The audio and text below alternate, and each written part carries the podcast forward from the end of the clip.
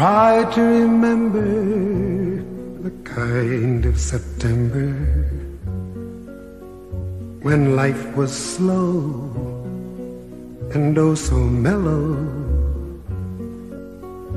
Try to remember the kind of September when grass was green and grain was yellow.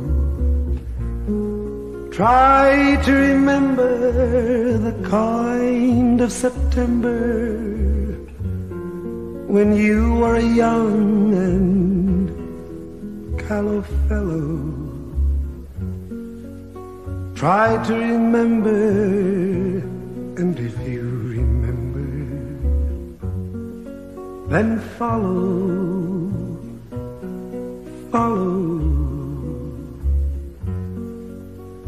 Try to remember when life was so tender that no one wept except the willow. Try to remember when life was so tender that dreams were kept beside your pillow. Try to remember when life was so tender that love was an ember about to billow. Try to remember, and if you remember, then follow.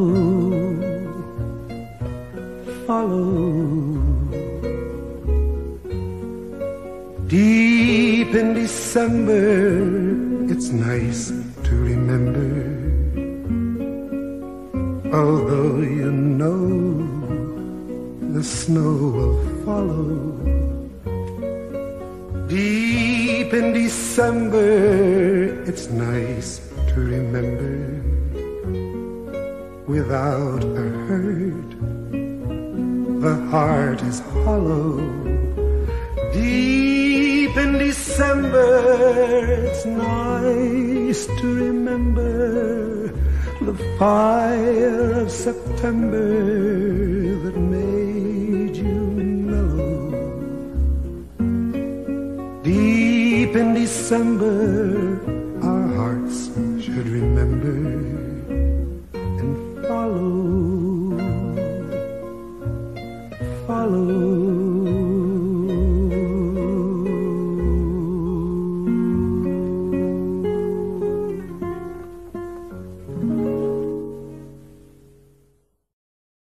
Happy Sunday, everyone, and welcome to a very special edition of Richard Skipper Celebrates.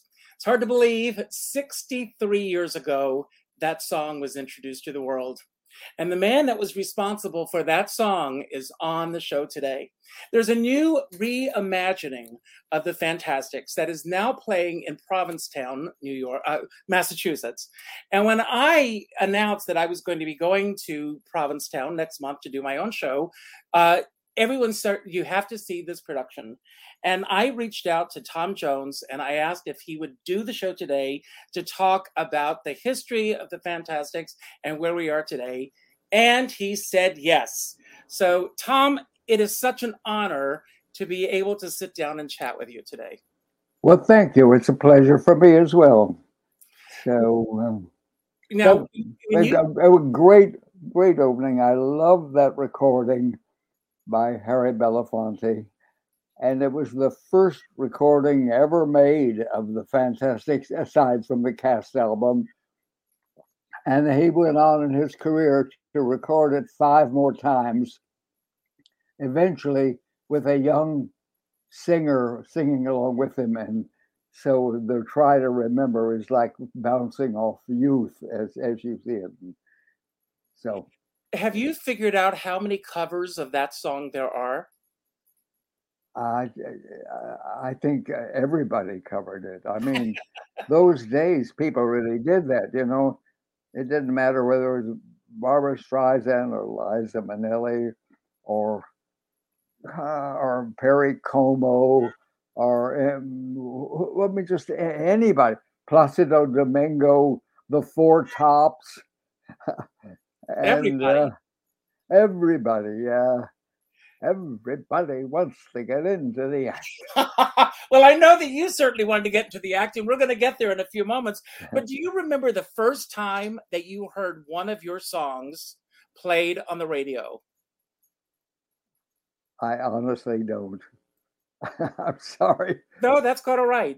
Well, I can remember a little later on with the show of that song recorded by Belafonte was very well received, but it wasn't a big major hit. And then, 10 months later, Ed Ames recorded it. Ed Ames of the Ames Brothers. Yeah. And that one became a big hit, a great big hit.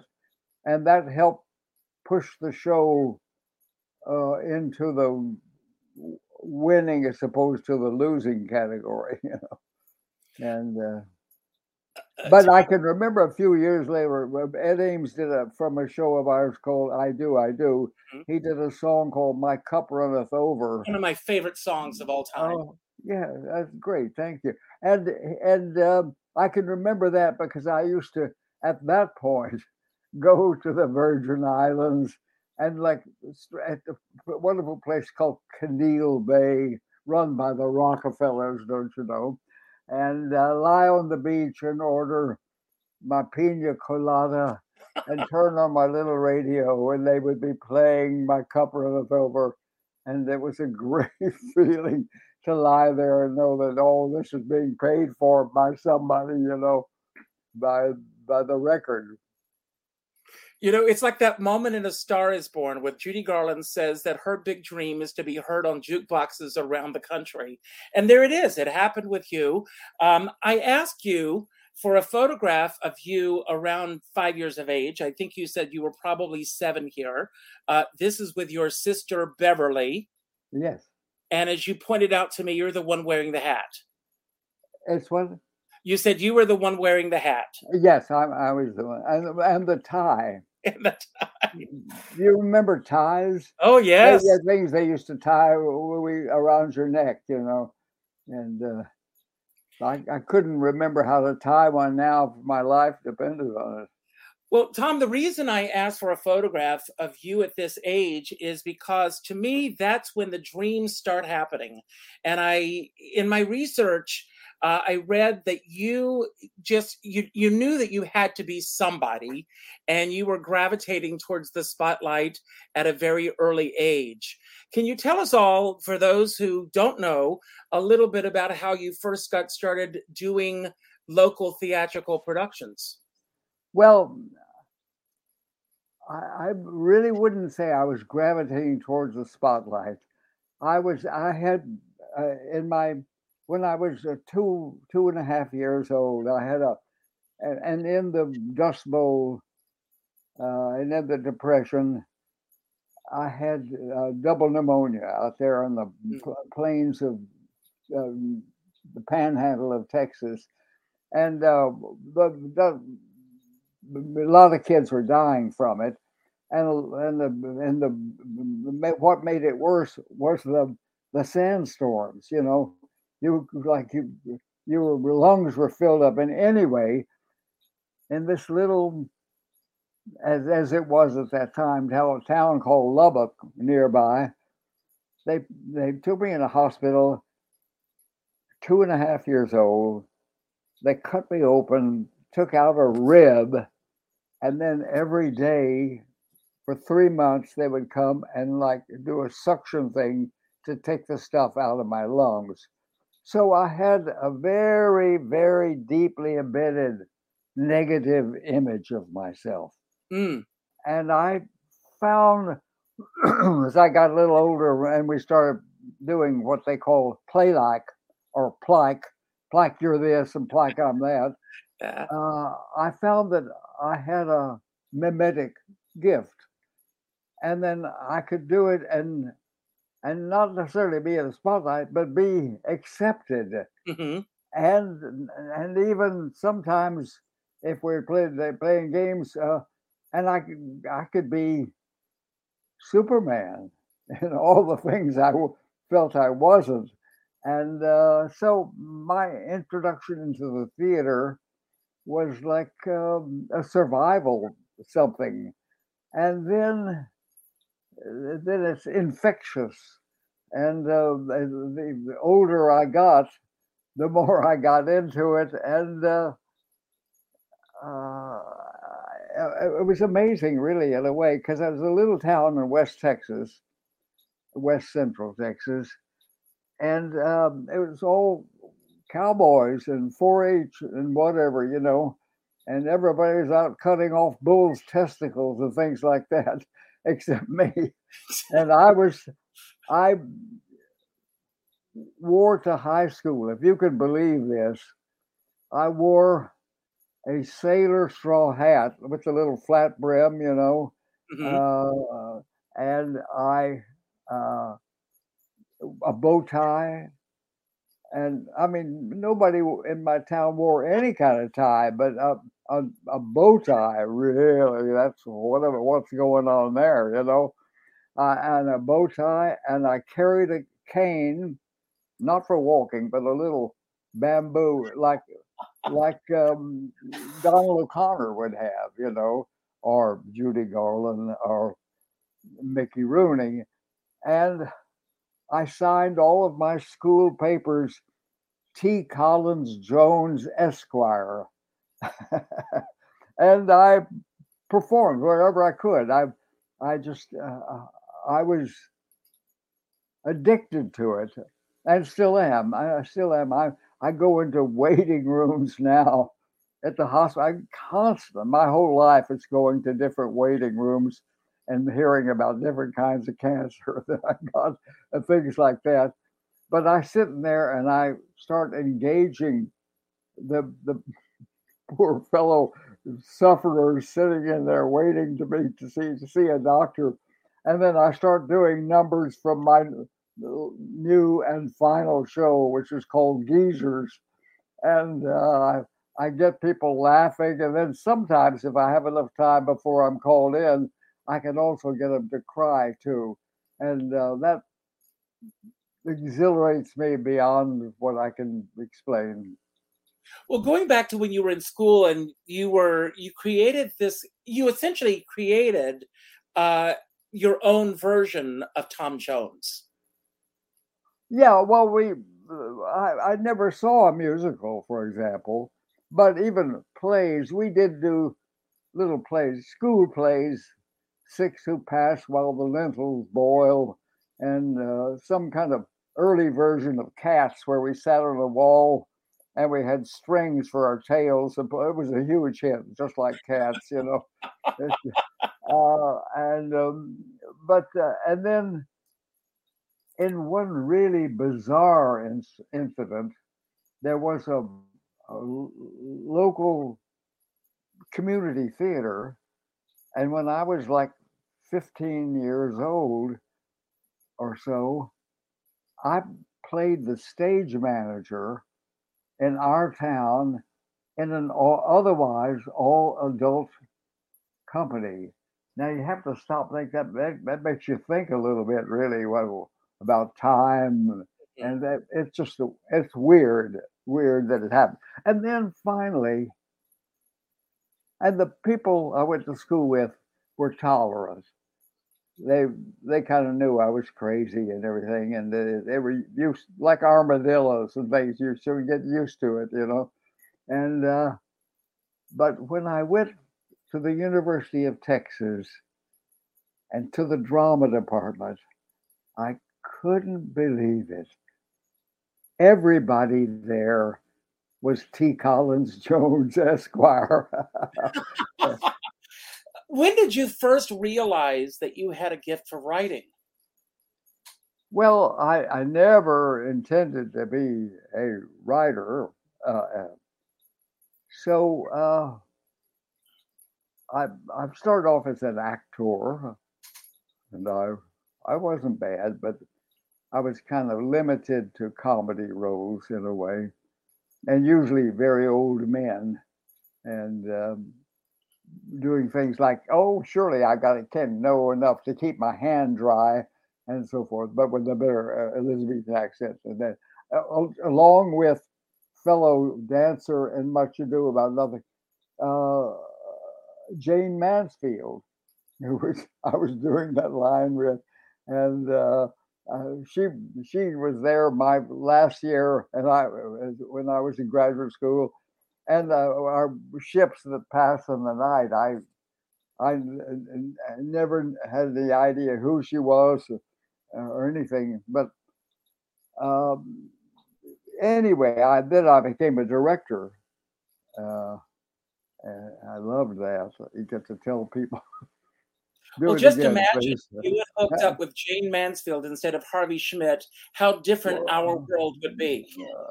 Well, Harvey Schmidt linked up with Jane Mansfield. Oh, wow. Harvey Schmidt was an art student, and Jane Mansfield loved to pose nude. So she was their nude model, and with her little baby daughter, and she and her baby daughter would be there both nude and for the art students to thing.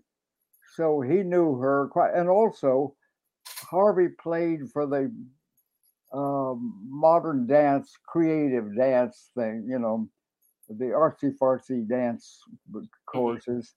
And he was great. But among them was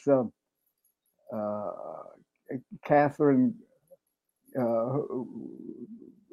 Crosby, who later became Ben Crosby's wife. Yeah, Catherine Graham. Graham, Catherine. No, not Graham. Catherine something or other, but Graham. Catherine Graham was a New York. No, Catherine Grant. Grant, you're right. Yeah, well, that's right. Absolutely, you got it. And so Barbara Barry was in that class, and the whole bunch of people like doing their. Rip Torn was in that class. Wow. And anyway, I'm digressing. I had no interest really in musicals whatsoever, and no knowledge of them. No, I'd never, except in movies, and I didn't think very much of them in movies. Although the numbers often were good, the plots. And the dialogue was so stupid, you know. It was just really monumentally dull to me. And because I was hooked on Shakespeare. What was the turning point for you? I mean, what switched things to where you did have a love of musicals? Well, in my graduate career as a director, I was offered a chance to direct. We never, in the drama department in my 6 years there, never did a musical, not one. But there was an independent, like sorority or something, that had sponsored the annual college musical. And it paid a fee for directing. So, and it would be my first income from directing. So I signed on to do it. And the scripts were all and songs submitted by different students. And I looked at this and I thought, oh my God, this is terrible. I can't do this. I could do this better myself. And so I started. And then I contacted this art student who played the piano for the Curtain Club sometime, Harvey Schmidt. I said, would you like to write this? And we have to finish it, write it in 3 weeks, and then get it on for 3 weeks after that. And I'll share the royalty with you. And he said, sure. And of course, he knew a lot about musicals. He was devoted to them. But and he helped guide me. But then, so we put this together, and it was like an incredible. Hit. It was in the Hog Auditorium, which was like almost 1,000 seats, and it's for 3 performances only, which was typical of college. And they sold out, I think after a first preview, sold out the complete thing, all the seats. And then they sold out the aisles, and then they opened the windows at the side of the auditorium, and people would gather outside the windows, and other people would tell them what was happening and so forth. It was and I thought, well, Jesus, this is news to me. And also, it was hot. The relationship between the stage and the audience was hotter than anything that we were doing in the drama department. So I thought, well, I didn't think that much of it. I thought, but gee, when that kind of thing happens, you don't just forget it, you know what I mean? So then I was drafted into the service in the Korean War, and later Harvey was drafted, and we were in two different outposts, and we corresponded and began writing songs for fun together. And then at some point, I think maybe when I started working on this Rostand play, which became The Fantasticks, at some point my idol and my idea was and is of the theater to aim at Shakespeare, mm-hmm. not at any musicals, you know, and to do not only the magic of music, but linguistic magic, not only lyrics, but in the magical way that's almost forgotten these days, that the secret power. And anyway, and then I realized that in my time, these conventions elaborate language more than what would be like realistic, you know. And there was a send-up years ago from a great review called Beyond the Fringe. Yes. I don't know if you've ever heard that. Oh, yeah, of course. Where they do a send-up of Shakespeare, and when they do the sword fight, instead of doing like what people really would do if you're stabbed, go, oh shit. Oh. What they did was they stabbed, and he says, "Oh, now is cold steel 'twixt gut and bladder interposed," which is not the way people talk when you get. But it's true that Shakespeare, if you study it and learn it, and the best place to learn it is a series of like 9 videos with the British National Theatre with all stars as the students, called Acting Shakespeare. You probably know that too. Yes, I do. Absolutely. Yeah, it's a brilliant thing. John Barton, I believe it's the man's name who teaches it.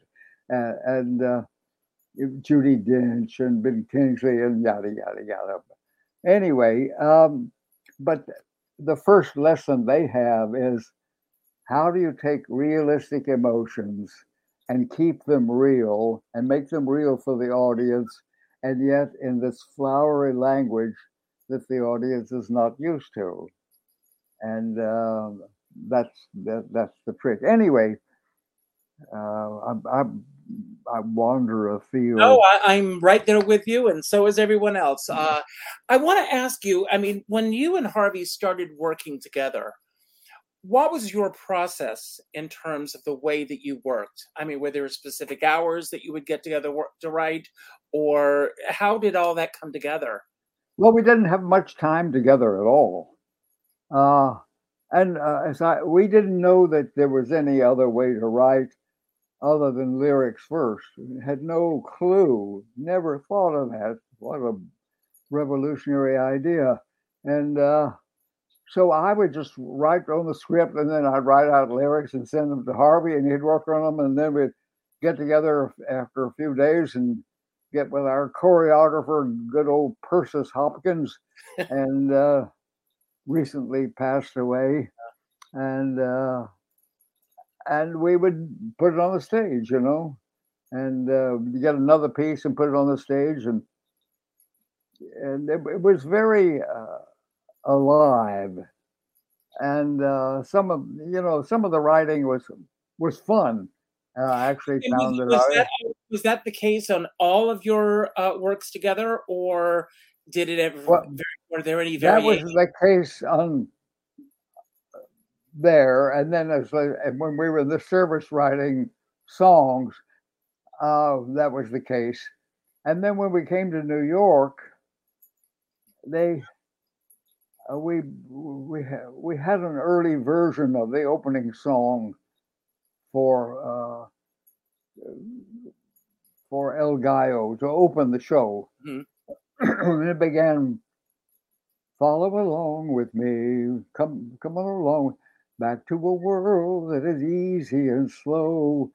Follow along with me, follow the song with me, let's go see how it was long ago. We'll go riding down the chalky canyons of a dream, floating beneath the rippling blueness of a phantom stream. Go back beyond the smart of you, back to that childlike part of you, back beyond the smart of you, back where your dreams are fancy free. We had that, and I kind of realized that back to the childlike part of you was getting a bit twee, if you know what I mean. And but Harvey, meanwhile, was writing tunes all the time. Harvey could not stop writing tunes any more than he could stop going to the bathroom or something. It was just like it was there. It was there. And it remained there until his last few years, when it was understandable but tragic to me that it stopped pouring out, you know. Mm. It had been this well of beauty and mystery. But anyway, he had this melody that he kept playing. We all, with the two other guys, shared an apartment on the west side. And I heard it, and I thought, Jesus, that is such a interesting melody and everything. And I thought, well, maybe that might fit as an opening number instead of "Come On Along with Me." And so I wrote a lyric to it called "Try to Remember," which Harvey liked, and we played it for a few friends, and they liked it. And so that was the first song we wrote that was music first. And then later on, particularly like at some point after 15, 20 years, almost everything was music first, you know, or mm-hmm. sometimes title first. We read in the New York Times that My Fair Lady guys were saying sometimes they just start with a title, and then the composer Fritz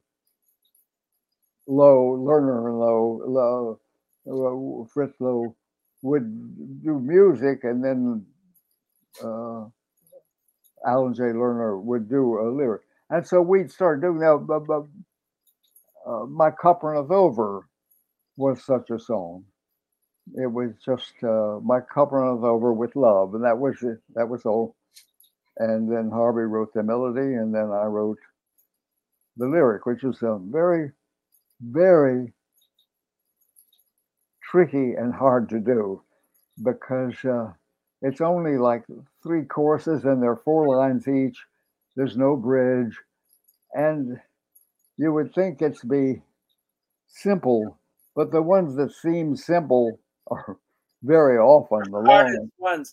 Well, I was especially if the key rhyme with love, and love is a bitch to rhyme. You know, you got your glove, you got above. Yes, and in certain current musicals, you've got your shove, but I don't think, anyway. Well, I want to talk a little bit about the collaborative process. There was an alchemy with the two of you coming together to create these great pieces of work and art. And yet 60 plus years, the two of you work together. There are marriages that don't last that long. What was the secret? I know, I've had a couple of them. Go ahead. But what do you attribute to the fact? I mean, obviously the art was there, but what was it about the collaborative process that inspired both of you to stick together for as long as you did? Well, it's always mysterious, and always if you answer, you're not sure it's really the truth. But I was always really turned on by Harvey's music, and he was always really turned on by my lyrics, and fortunately also by my libretti, my book writing. Mm-hmm. And when the other thing is, we didn't crowd each other. A normal process would be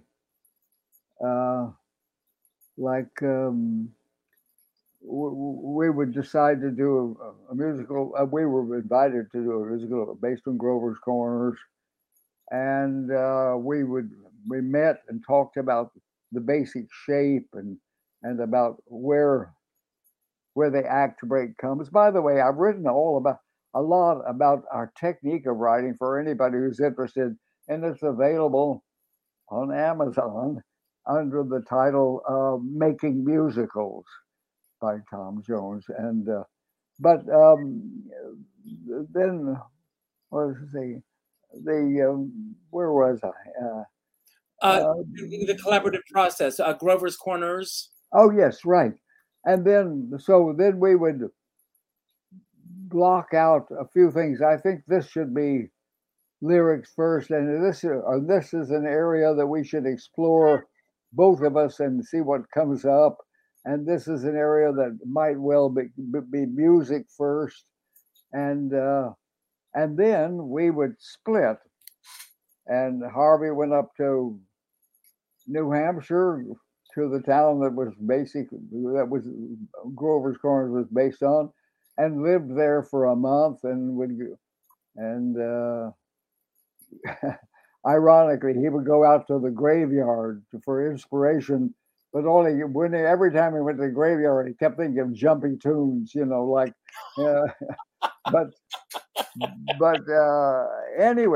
then more taking that further, when we work on a piece like Colette, we would again do the layout that I'm talking about, and then he would go to live in France for 6 months or a year, and I would stay, and we would send things back and forth by mail, and and we never had face-to-face arguments because they were never face-to-face. Well, maybe that's the secret right there. After the Fantasticks opened, congratulations, you will always be in the history books for the longest running off-Broadway musical. The longest running show of any kind. Of any kind. In the American theater. That's true. That's true. And that I don't think will ever be surpassed. I mean, did that kind of success, surprise the two of you? That it's got a new life, which we're going to get to in just a moment. Well, the long, long run is attributable to the quality of the piece and a certain mystery that it contains. Mm-hmm. I believe, but the practical aspect of it really isn't attributable to Harvey and I, but to the producer Laurie Noto, And he was determined that it wouldn't close, and he wouldn't close it. And so he kept, and then he would eventually, it got nasty sometimes because he was so shrewd, but he was so shrewd that it was dumb sometimes. Mm-hmm. We at the Sullivan Street Playhouse, where it ran the 42 years, he signed a run of the play contract when it opened, which meant that they could only charge him for rent for those 42 years for what it was in 1960, in summer of 1960. So they were outraged, and they wouldn't do anything to improve, replace the seats, to get us an air conditioner, to fix the ladies' toilet. And Laurie said, it's your fault. That's where he's like, gets where it's stupid. Mm-hmm. But not so stupid, because Harvey and I stepped in and we paid for all. We paid for the air conditioning. We paid for the seating. We paid for the this. We paid for the that.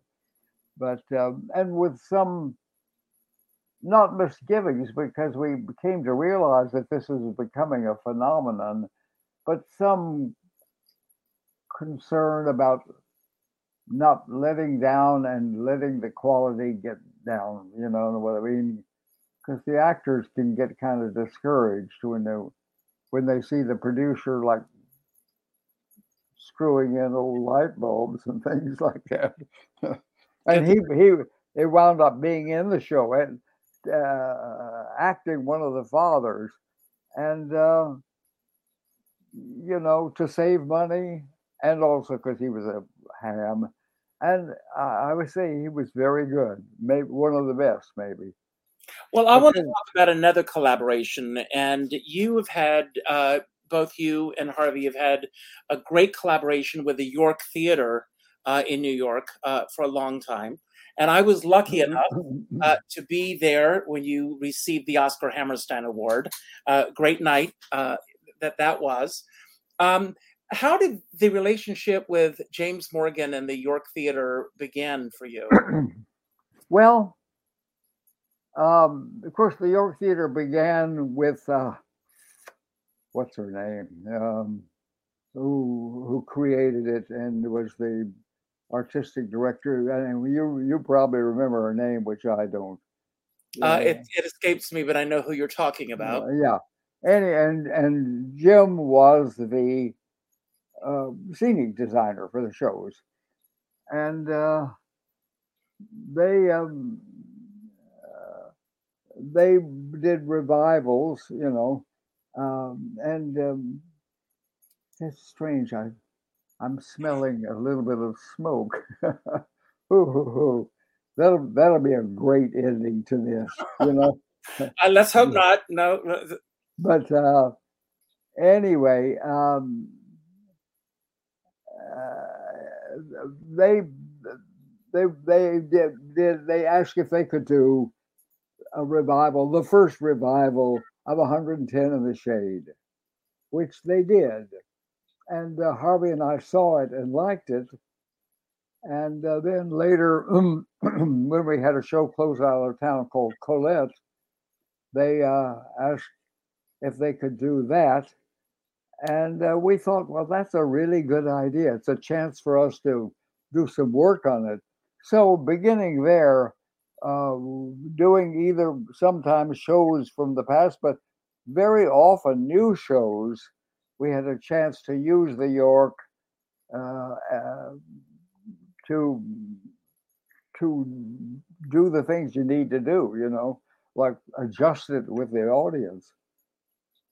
Well, I reached out to James, and he couldn't be here today, but he's got a special message for you. Here it is. I'm so excited that Richard Skipper asked me to be part of this tribute to Tom Jones on the opening of The Fantasticks in P-Town. I so wish I could be there. Who knows, by the end of the run, I might be. You never know. But even so, we know it would be the Fantastics just reimagined for a new audience, and what could be better than that? So, that's not, I wouldn't have not, that's a nice message, but the nicest thing to me about that message is that Jim looks like he's in pretty good health. Yes. Which that makes me happy. Yes, he's been through the mill and back lately, yeah. So I'm thrilled for him as well. And thanks, James, for doing that for us. So I want to talk about this reimagining of the Fantastics for a new audience. This is not the first time that this is being done, but it's the second. It's the first time it's being done on the East Coast. Yeah. So how did this reimagining come about? Well, a gentleman who ran and runs a theater in Flint, Michigan, Michael Ubieres, wrote me a note and said, would you possibly consider changing the boy and girl or letting us change the boy and girl? They thought, he said, I think all we need to do is change the change the pronouns or whatever, you know.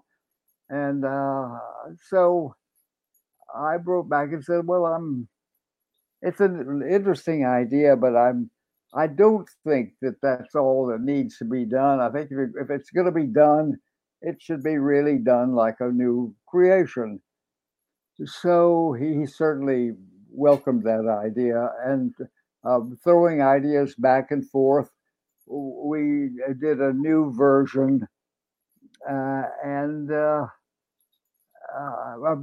changed the fathers into the mothers, which I really enjoyed doing. That was it's based on a play by Rostand, mm-hmm. and the two characters that are almost totally taken from their lines and everything are the fathers. So I never really felt I had a chance to kind of get in with those guys. So it's very interesting to have them turn into mothers and to be part of their creation, you know. And it was a hugely successful. I mean, really, in national publications and so forth. And we were offered a 30-city tour. But in the midst of all the creation, there were some things that I felt still needed to be done. So we agreed to hold off on that tour until I did a further adaptation, and then to see if we could agree on the things that were in the further adaptation. And that adaptation is here. So we're going to see how this works. And then I'll get back in touch with Michael, and we'll see. So, are you surprised at the response that this is getting? It's like it's a new musical essentially, but it's the same musical. Yeah, it's very much the same, but it's also very much different where it's different, you know. So it's but the whole point of it is that it's the same. It's the same, whether you're gay or whether you're straight. If you're young, you can be stupid and fall in love, and you can have fantasies beyond reality, and you can overdo it and overdream and whatever, and you can be hurt, and from that hurt, you can grow. Without a hurt, the heart is hollow, it says in Try to Remember. And as El Gallo says at the end to the audience, there is a curious paradox that no one can explain. Who understands the secret of the reaping of the grain? Who understands why spring is born out of winter's laboring pain, or why we all should die a bit before we grow again? And that's the seed that in there is the secret seed, in my opinion, of why the Fantastics has run so long. because it's a fun story. It's a lovely score. It's romantic. It's a musical thing. You recognize, but underneath it, there is a little subtext going constantly here and there, starting with Try to Remember and going right on through about like Without a Hurt, the Heart is Hollow. Well, it gets me every time I see it. I mean, first of all, I applaud you for looking at this through different eyes and being able to be open to that. And I'm sure that if you stick around long enough and you do great work such as you have, that people are always coming up with new ideas of the way that they want to do things. You better believe it. I have my own thoughts on revisals on Broadway. The word revisal is something that sometimes makes the hair on the back of my head go up. Yeah. What is your thought about people coming in and reworking what was created by the original creators? Well, generally speaking, I think for a show that's well established, it's why not? You know, why not? Let them have their head and let it lead where it leads. In the case of Flint, which was such a huge hit, I felt that putting it out, it's no longer the same thing as being another production. This would have been the premier product, the New York production. They would have had a run in New York and then tour. And I didn't, I wasn't agreeable to that, because that what we changed, the few things that we changed are were structural sometimes. For example, in his, it's full of surprises and full of lovely surprises and full of beautiful images and well done and so forth. But there are the basic creation of the theater, of the magic of the theater gets somewhat lost. And as an example, just down the road, the old actors don't make their entrance from an old theater trunk. But to me, that is part of the essential of what's being said here in The Fantasticks. Mm-hmm. And if it were another production, not what's going to be the signature production, I would have said go ahead and do that. But in this, I have to say no. You haven't come up with anything better. They just appear on the side of the stage. You know what I mean? This is a magic moment, and it says something very important that I want to say. These two characters are the only two that I created myself, and then I played the old actor, mm-hmm. and he's so he can't see. He's like, but he still has the illusions, and we laugh at them. But then, at the end of his first act scene, he gets back in the box and he says to the audience, "Remember me in light." And that has a, and they close, the mute closes down the lid of that, and that's gold. That's too powerful. It says what I want to say, and it's theatrically breathtaking. Why screw with it, you know? And so, did you get a chance to see the production in Flint? Only what they filmed, mm-hmm. and And Harvey's literary representative, Dan Shaheen, was very important to all this. He's mine now, too. Mm-hmm. I went to see it, and they brought back report. But for me, it was. I was so great. I was so thrilled that it was just like getting people like it was like a if we had acted and been able to act at that moment, we could have like filled up so many theaters because it was a hot item. That's and believe me, I haven't been a hot item for a long time. You have not stopped being a hot item for a long time.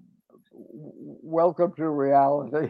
I mean, I have a hard time not only getting people to read my new scripts, but to even respond to a letter where I submit them. I mean, that's the reality. Even at this point. Especially at this point, because running so long is not a positive thing. Running so long means that you're old and you're not the crest of the wave. You know what I mean?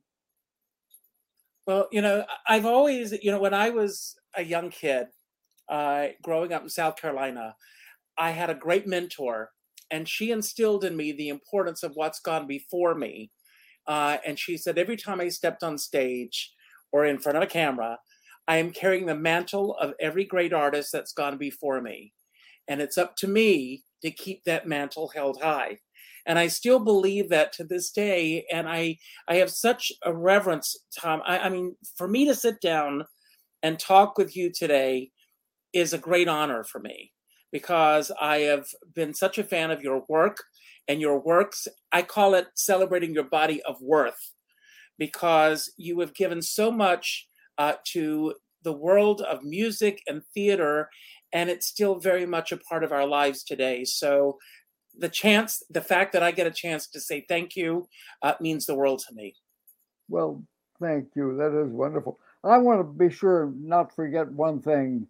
I want to tell people we have online an absolute. I don't know if have you seen our web page? Oh, I've got it on the screen right now. It's really is amazing. Who did your website? Because I want to give them a shout out because they've done a phenomenal job. Yeah, it's Dan was very important, and then the woman who did it is like a assistant conductor on some Broadway musical. Is Chicago still running? Yes, it's still running. Those guys. Not as long as the Fantastics, but it's still running. Yeah, but it's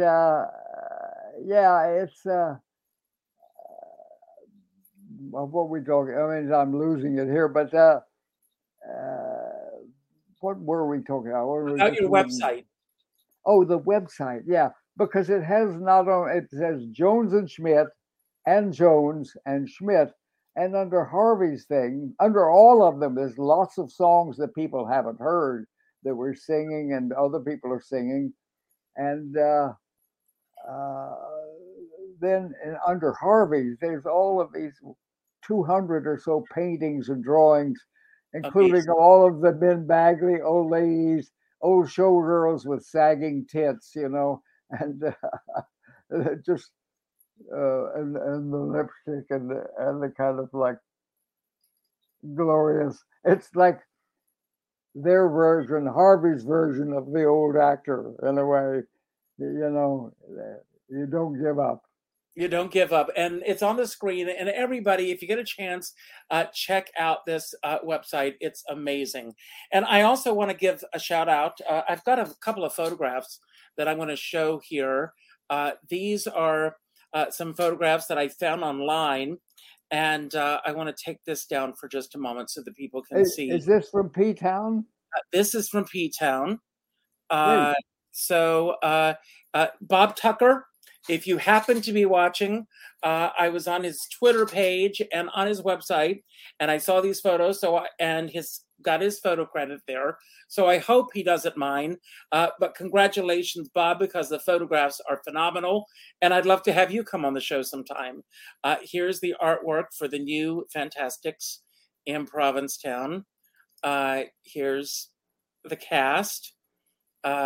Congratulations. I'm hearing great things, and I'm going to see it in a couple of weeks. I can't wait. And I have to wait till I see a video. Unfortunately, my health is such that I don't go anywhere except to the doctor. Well, I know what that's like. It seems like I spend more time at the doctor's myself than anything else. But anyway, I want to thank you, Tom. And I want to give a huge shout out to Sam, because Sam has been so hands-on with me with making this happen today. And as I said, this is a great honor. I'm going to say my closing remarks, Tom, and then I'm going to give it over to you and let you have the final word. And then I'm going to end with one of your songs, one of my favorite versions of one of your songs. I hope it's one of your favorites too. And that's how we will end today, with your music. I want to thank everybody for tuning in today. If you get a chance, this production is going to be playing through the rest of August in Provincetown. Go to the Provincetown Theater and get information, and tell them I sent you. I also end every show by telling everyone to go out and do something nice for somebody else without expecting anything in return.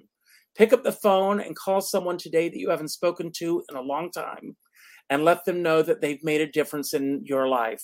And trust me, if you do so, they'll make a difference in their life as well. I have a dear friend. He says, we're all in the same storm, but we're in different size boats. And I always say, I don't care what size boat you're on, as long as you have a skipper by your side. Now, Tom, I'm turning it over to you. You've got the final word. And when you say goodbye, your music will begin to play. Thank you for being here, and it's all yours. Okay. Well, first of all, I want to mention about Sam Jones, my son, one of my sons. When he was 3.5 years old, we did our first tour of the Fantastics in Japan, and we rehearsed in New York and did a run-through. And he was the only person in the audience in the theater. And when it was over, he was sitting like this. And I said, Sam, what's the matter? And he said, I'm worried about Act Two. And I said, so am I, Sam. And then last, I know he's going to do music. This is the last song that Harvey and I will have written together. A tune that Harvey wrote that's beautiful. We always wanted to find the lyric. Never could, but finally I did after Harvey passed away. So it's real short, and it's a beautiful melody, but I can't sing. So anyway, it goes like this. Don't look for me here, not here by this marker. Don't look for me here, not under this mound. Just open your eyes and look all around you. Just open your heart, and I will be found. That bird in the sky that flies by you singing, that soft summer breeze that trembles the trees, those cold winter nights when stars start to sparkle, they're all part of me, and I'm part of these. That laughter you share, I'm part of that laughter. Those tears that you shed, I'm part of them too. Bum, bum, bum, bum, bum, bum. Don't look for me here, not here in this graveyard. How can I be dead when I'm part of you? I'm part of you.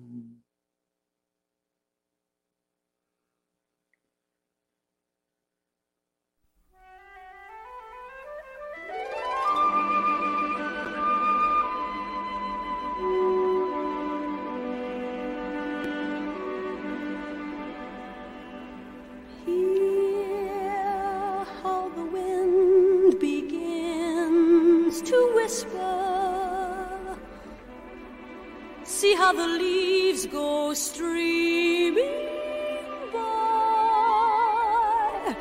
Smell how the velvet rain is falling. Out where the fields are warm and dry. Now is the time to run inside and stay.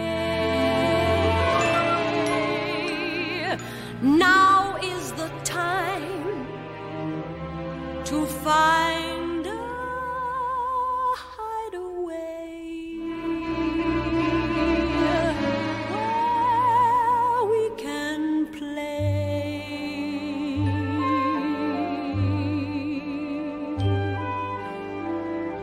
Soon it's gonna rain, I can see it.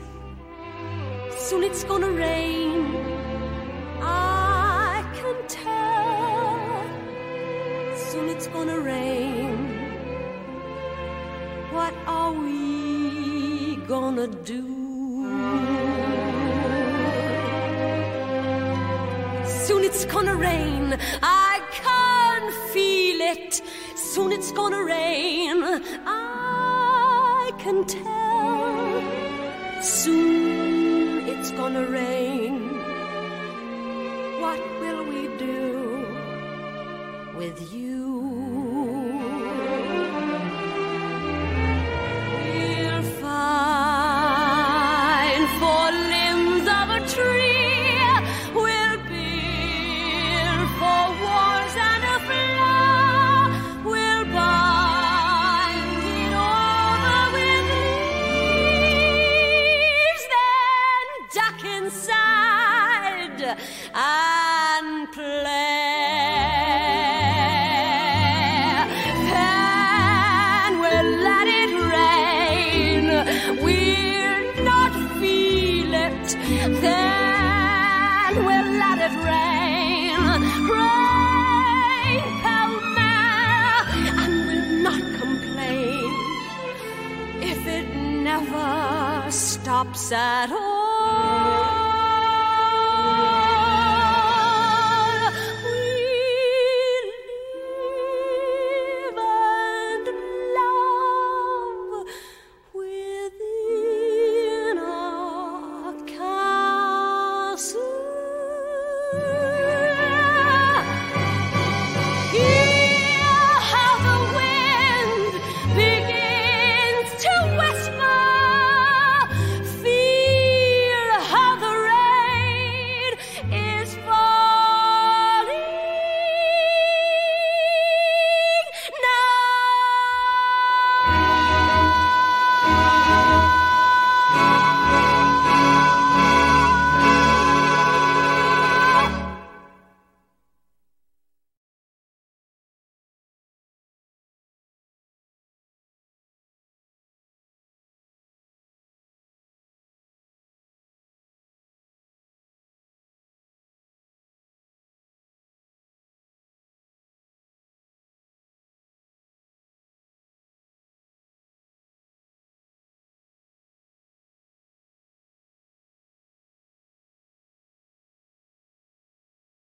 Amplify your career through training and development solutions specifically designed for federal government professionals. From courses to help you attain or retain certification, to individualized coaching services, to programs that hone your leadership skills and business acumen, Management Concepts optimizes your professional development. Online, in person, individually, or groups, it's training that's measurably better.